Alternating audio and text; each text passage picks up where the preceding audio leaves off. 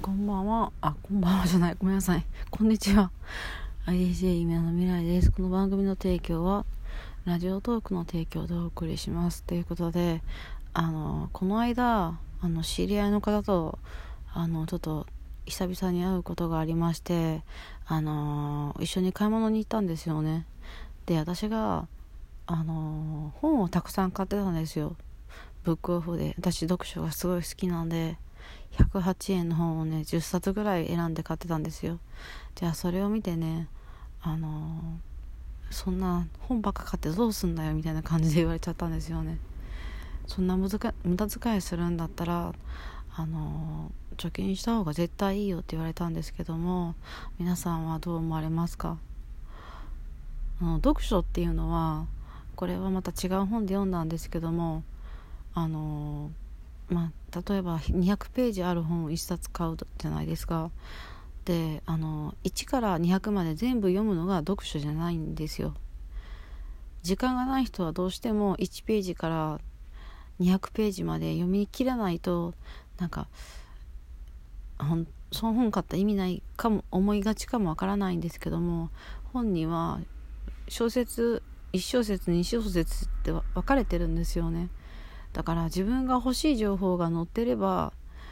そこさえ読めればね読書になったと私は思うんですよね。108円で貴重な情報を入れたと私は思うタイプなんですよ。すごい読書をね否定する人って結構いらっしゃるんですけど私がここまで成長できたのも読書のおかげなんで、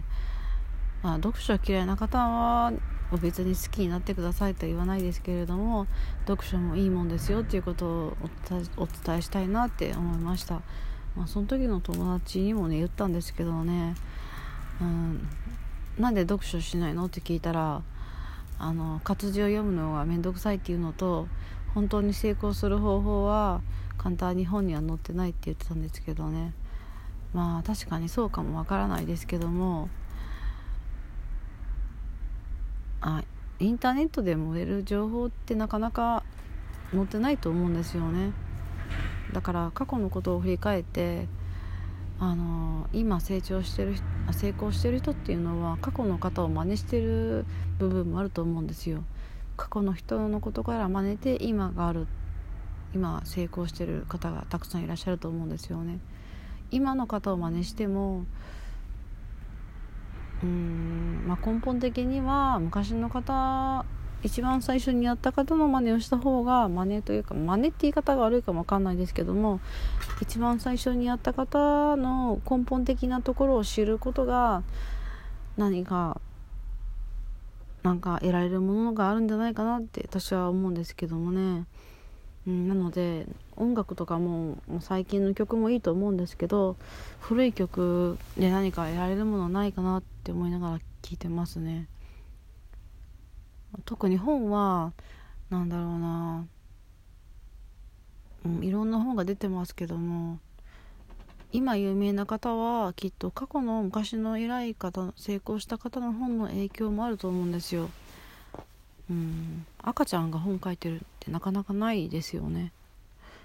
その方その成功した方が生まれてきてで子供時代大人になってから読んでる本を読んで勉強して今のその方がいらっしゃるわけで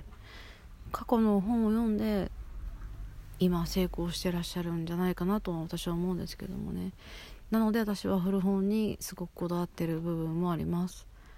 はい。ということで今回は、